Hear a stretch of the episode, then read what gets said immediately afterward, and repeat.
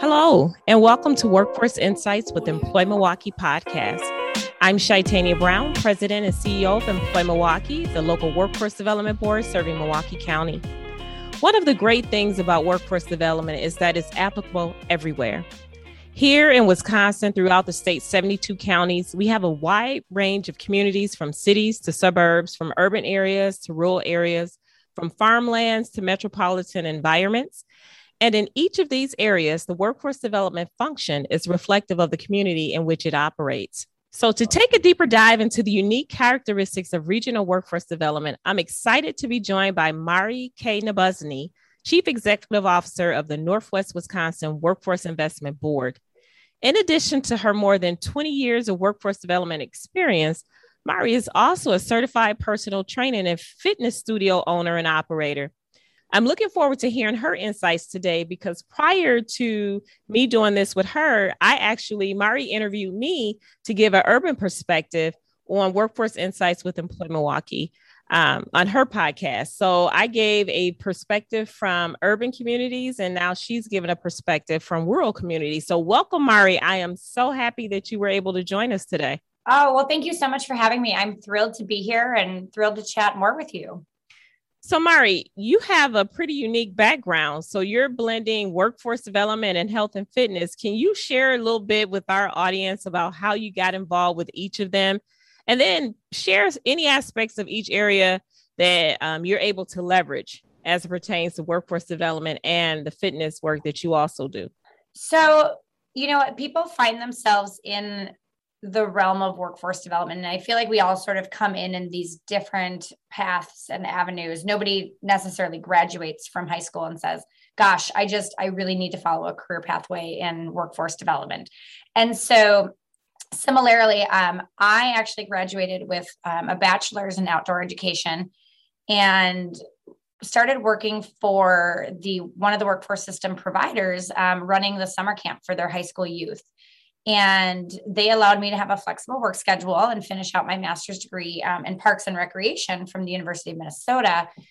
And sort of throughout all of that, I had thought that I would go an entirely different route um, with my career pathway and fell kind of in love with the whole concept of the workforce and the workforce system. And, um, you know, I learned all the acronyms, so I had to stay. And so um, I really just stayed with it and decided I really enjoyed it. Obviously, I still had an interest in being outside um, and still an interest in outdoor pursuits and fitness. And so I had to find a way to sort of meld the two of them because both were something that I was passionate about. Um, but you know they didn't necessarily intersect and so i started doing a lot more work um, working with individuals um, who maybe were just looking at getting into sort of a fitness journey and found that the similarities, um, and, and maybe that's the social work aspect of this, but there was definitely similarities between individuals who were struggling struggling with barriers to employment, as we're struggling with barriers to self-esteem and health and fitness and overall um, wellness. Mm-hmm. And so it worked out really well um, that I was able to sort of, you know, take talents to both sides. And so, um, always, always having a history in our family of, of being entrepreneurs, um, I thought, well, I, I see a need and I'm going to fill it. And so started working with individuals for fitness and, and started running running training programs and helped a number of individuals along the way to some different um, race events, marathons, Ironmans, and but it you know really it's the same thing either way that you look at it. You know it's a challenge for an mm-hmm. individual and then you have to figure out ways to help them overcome. And then on the workforce side i became really interested in sort of the fitness and how does that impact my employees and my staff and my partners in the system. And so we started looking at you know workday wellness and taking two 10 minute paid walk breaks a day when it's not you know be- between the months of you know like march and november when it's pretty mm-hmm. pretty nice to be outside. Um and so and then found that that was increasing you know their um, productivity and their workload. Um, they were getting it complete on a day instead of you know um, maybe feeling a little overwhelmed. We incorporated standing desks. And so we sort of melded the two and it's been um, really fun to do to do both things and be able to pursue something that you have a passion about Right. And, and that's interesting because one of the things that I've come to learn in this workforce development space is a lot of folks that I've encountered didn't set out to do workforce development. Actually, it's not, it wasn't even part of the vocabulary because I came from corrections over to workforce development. But even, but being in this workforce development space, I can still do the thing that I love to do, and that's work with young people and formerly incarcerated folks, and yet still be in this workforce development space. So there's many on ramps that we on ramps that we talk about in our space. And then the other piece you mentioned that I, you know, is very important. A healthy workforce is a productive workforce. And so as employers, you have to, you know, think about those things because they impact your bottom line or your productivity, regardless of what type of business you are. So shifting gears a little bit, um, as I mentioned when I kicked us off, you interviewed me to give a urban perspective around diversity, equity, and inclusion. And so I, you know, invited you to come and give a rural perspective. So, you know, while there are similarities to addressing the needs in the workforce in urban and rural communities, there are also differences. Can you tell our listeners what are some of the primary workforce development services provided or issues faced in rural communities? Yeah, absolutely. So within so we have about 10,000 square miles in our geographic service area and transportation is one of the biggest barriers that we see for job seekers and employers. Um, many of the small rural communities that we serve do not have any sort of public transit system available. And if they do, it's typically um, a rural transit system where you're looking at buses, you know, that maybe come mm-hmm. through maybe three times a day. Um, another issue that we face is just a lack of workforce. So we have a human capital problem um, up here. Um, you know, we know that Wisconsin for years has sort of been aging, um, and a lot of them are migrating north to protect, you know, to to retire or to do whatever they want to do, or maybe just slow down their lives. And so, and we and we bleed young people up here. They want they want to head to Milwaukee, right? They want to go to places that are more exciting and you know more diverse, and just there's more arts and everything. And so, um, we found ourselves in a bit of a quandary in that um, in about 14 years, every single county in our 10 county region is going to be almost more than half is going to be over the age of 60. And so we do find ourselves with a demographics problem in our mm-hmm. rural areas as well. Yeah. So, you know, we talked about in my interview, you know, jobs, employers wanting job seekers from, say, a place like Milwaukee to come into urban communities. So, for urban job seekers who's looking to relocate into rural communities for employment. Um, just from your perspective, from the urban, I mean, the rural uh, piece, how much of a priority is really given now that we're in these buzzwords of diversity, equity, and inclusion? Do you really see lots of effort being put toward that in practices at the workplace as well as throughout the community? Because you know, I mentioned folks, you, you said the young people want to come to Milwaukee because, you know, you have all the things happening here. But when you talk about taking folks from Milwaukee and having them work in rural areas. Is there a concerted effort to make that happen? Yeah, and I think that there is now, and I think that you, you know, as, as we're seeing it nationally, um, it's becoming more of a focus. Um, and more of a priority for employers in the communities up in this region to start to explore, you know, and be really honest and have those tough conversations internally and externally about are they inclusive? What work needs to be done? You know we talked for years about placemaking which is sort of the visual interest of a community or sort of the arts and the things that make a community interesting. But then we really do need to look at the other side which is sort of all of the you know diversity equity inclusion efforts that are being done and, and is it being done? And i think there are some communities in our region that are really leading the charge mm-hmm. um, and some that are still you know trying to figure out how to how to go about this but i, I do think as you said it's it needs to be more than a buzzword and, and it, it's becoming more than a buzzword mm-hmm. so in terms of uh, recruiting diverse teams uh, from your opinion and your experience, what measures can businesses introduce to ensure that their recruitment and hiring processes are as inclusive as possible? Yeah, and actually, and I'm going to steal back. We actually did an, one of our other podcasts about recruiting and retaining a diverse talent um, pool, and so I'm going to go back. That podcast, um, that particular guest was great, and um, she actually stated organizations don't exist in a vacuum, and it's important to understand which groups have been historically marginalized in their region, and then help them determine where to focus their efforts. And so, really stopping and taking a look and being strategic um, about the work that can be done um, within a business to do that. And some of those um, different tips and tricks that she sort of laid out um, was, you know, looking at your job postings, um, being really careful of some of the wording and job description items that you need. And is it a desired skill and ability, or is it absolutely necessary? So, are you screening people in rather than mm-hmm. screening them out? Um, looking at the demographic groups in your community and then advertising your position on platforms, websites, areas that, that individuals frequent that may um, lead to your workforce becoming a little bit more diverse. Taking a stance on what is your company's diversity, equity, and inclusion statement and put that out there um, so right. that people do know what to expect.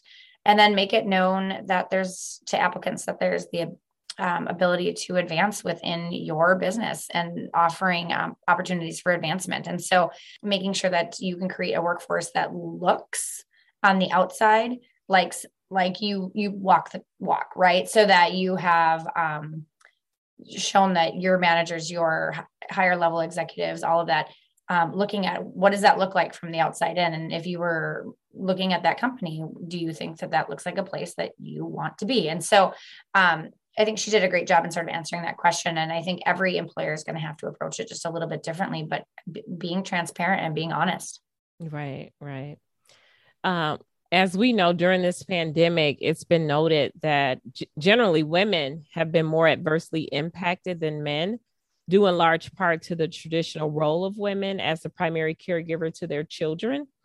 And with childcare being a challenge, a disproportionate number of women are returning to the workforce at a slower pace than men. How has that played out in the area that you serve? Have you seen those same challenges or? Absolutely. Um, you know, in our region, tourism tends to be a pretty hot um, industry. And so uh, we go through our seasons up here, but some women uh, we've seen have actually changed jobs entirely and entered into the hospitality industry simply to have more flexible work hours um, and or work shift work where they can work opposite of their spouse or partner um, in order to do um, the caregiving for any children. Um, and then some have actually switched out of their career entirely, really highly skilled individuals, and moved to um, something that may pay a little bit less or be a little bit more risky of an endeavor, but is more flexible for them. Um, and so, and then, you know, I think the, the, the shining star is sort of that we're seeing women emerge as entrepreneurs. And so, mm-hmm. ones that had, were like, you know, I just want to create a business that sells pasties. And all of a sudden, we have all of these little businesses popping up and that's helping keep the main streets in some of these rural communities alive as well. And so I think to that piece, that's been a positive, but we are losing highly skilled workers out of the workforce who are taking those jobs that maybe they they could be somewhere else and they just need the flexibility right now. Right. You know, and a thought that um always come to mind people tend to think oh rural areas are way different than urban areas and vice versa but um, you mentioned a piece that is it's pretty common to both areas. While in urban areas we do have uh, larger transportation systems, but they do not service all air all of the area. So when you said transportation is a challenge of a rural community, it's also a challenge of living in an urban community because transportation goes but so far, and mm-hmm. you have employers who sit just outside of where the buses may actually go or that route only runs two times um, you know in a given time frame so in your estimation what's the biggest misconception that people have regarding employment prospects in rural communities I think the biggest misconception is that there aren't any good paying jobs. And I'll, you know, you can put air quotes around good paying um, and that there isn't anything to do in rural communities. Um, I think even though, you know, most of our region is tourist driven economy and there are other strong sectors like manufacturing and healthcare, and they enter or they offer a variety of entry level positions. But there are a lot of really great positions um, in our region that may on paper look a lot less than what mm-hmm. maybe somebody's making somewhere else.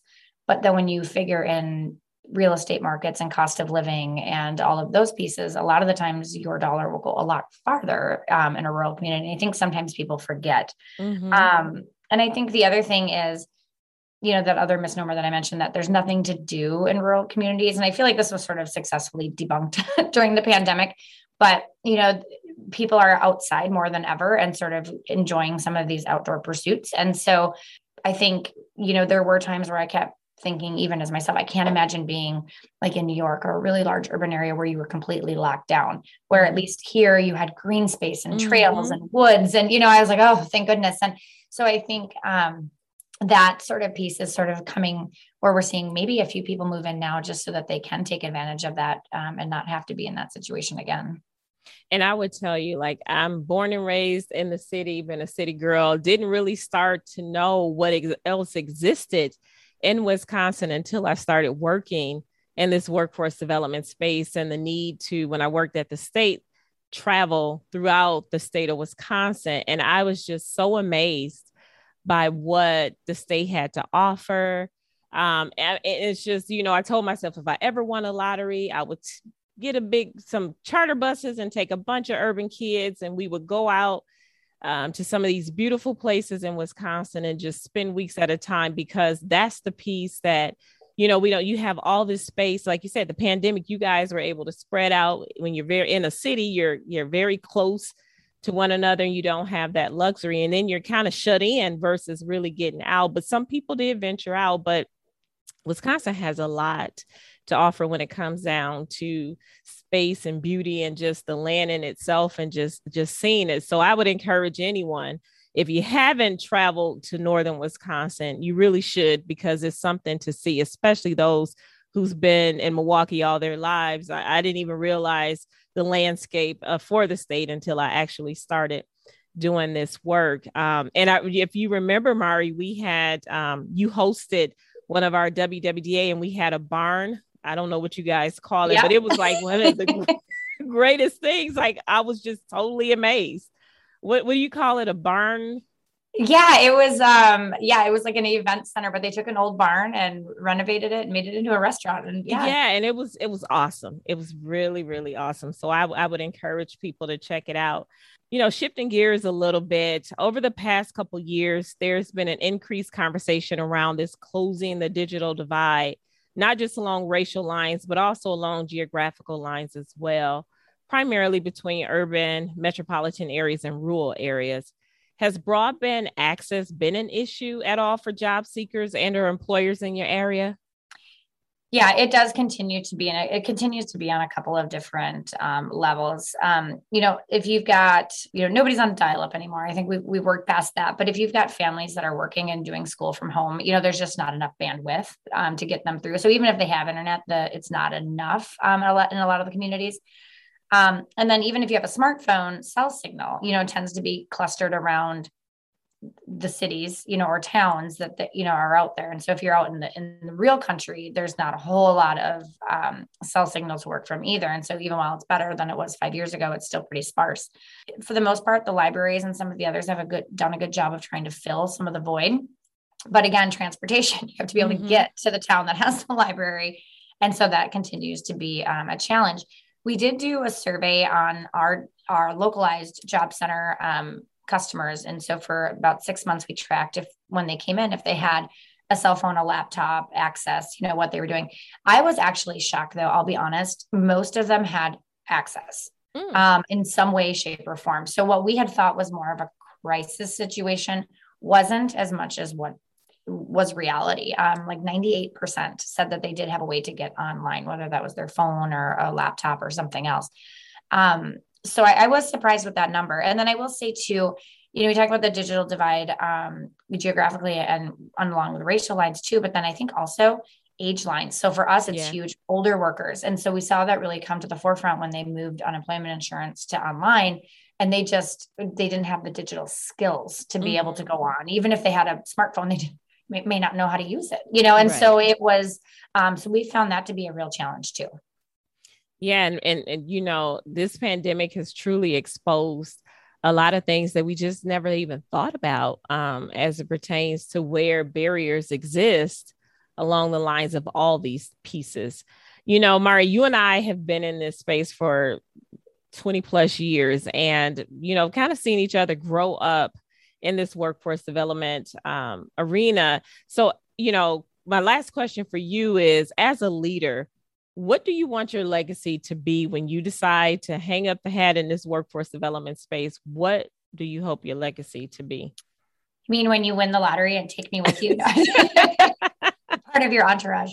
Um, so I think, you know, I think I want to leave behind um, an effective and innovative system, one that um, isn't afraid to go way outside the box and isn't afraid to fail. I think it's okay to fail because then you learn and you're like, well, that didn't work. And I want my staff to know it's okay to fail or it's okay. Like if something doesn't work, but that doesn't mean you didn't try it. Right. Mm-hmm. And so we're always looking for solutions that are creative and some are going to be great and some aren't. Um, and I really want to leave sort of this my board and, and my staff feeling empowered and courageous to, to really lead and push forward some of the work that the board's been doing and continuing to do that instead of you know necessarily always saying well you know we're just going to do what we know works or stay where it's safe and i think sometimes it's okay to it's okay to think big and mm-hmm. i want them to do that and I so appreciate um, that thought process. I mean, if you want different outcomes, then you got to do different things and, and be okay with failing as long as you're learning from it. You know, Mari, I, I thank you so much for, you know, I have to give you the credit of suggesting this, these podcasts where we both share our perspective coming from both ends of the state of Wisconsin. And um, sharing your insights with my listener and me being listeners and, you, and me being able to share my insight with your listeners. It's, it's such a pleasure to always chat with you and, and to share. And, you know, before we conclude, are there any parting words that you'd like to leave my listeners with?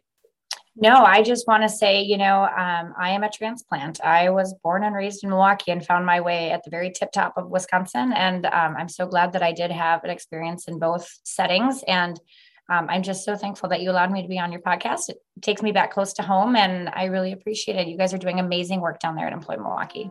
You too. Thank you, Mari. Thanks for for being on Workforce Insights with Employ Milwaukee. Thank you. Thanks so much for listening to this episode of Workforce Insights with Employ Milwaukee, where helping people live their best life is our business. Be sure to like, share, or subscribe to our podcast on Apple Podcasts Google Podcasts, Spotify, or wherever you listen to podcasts.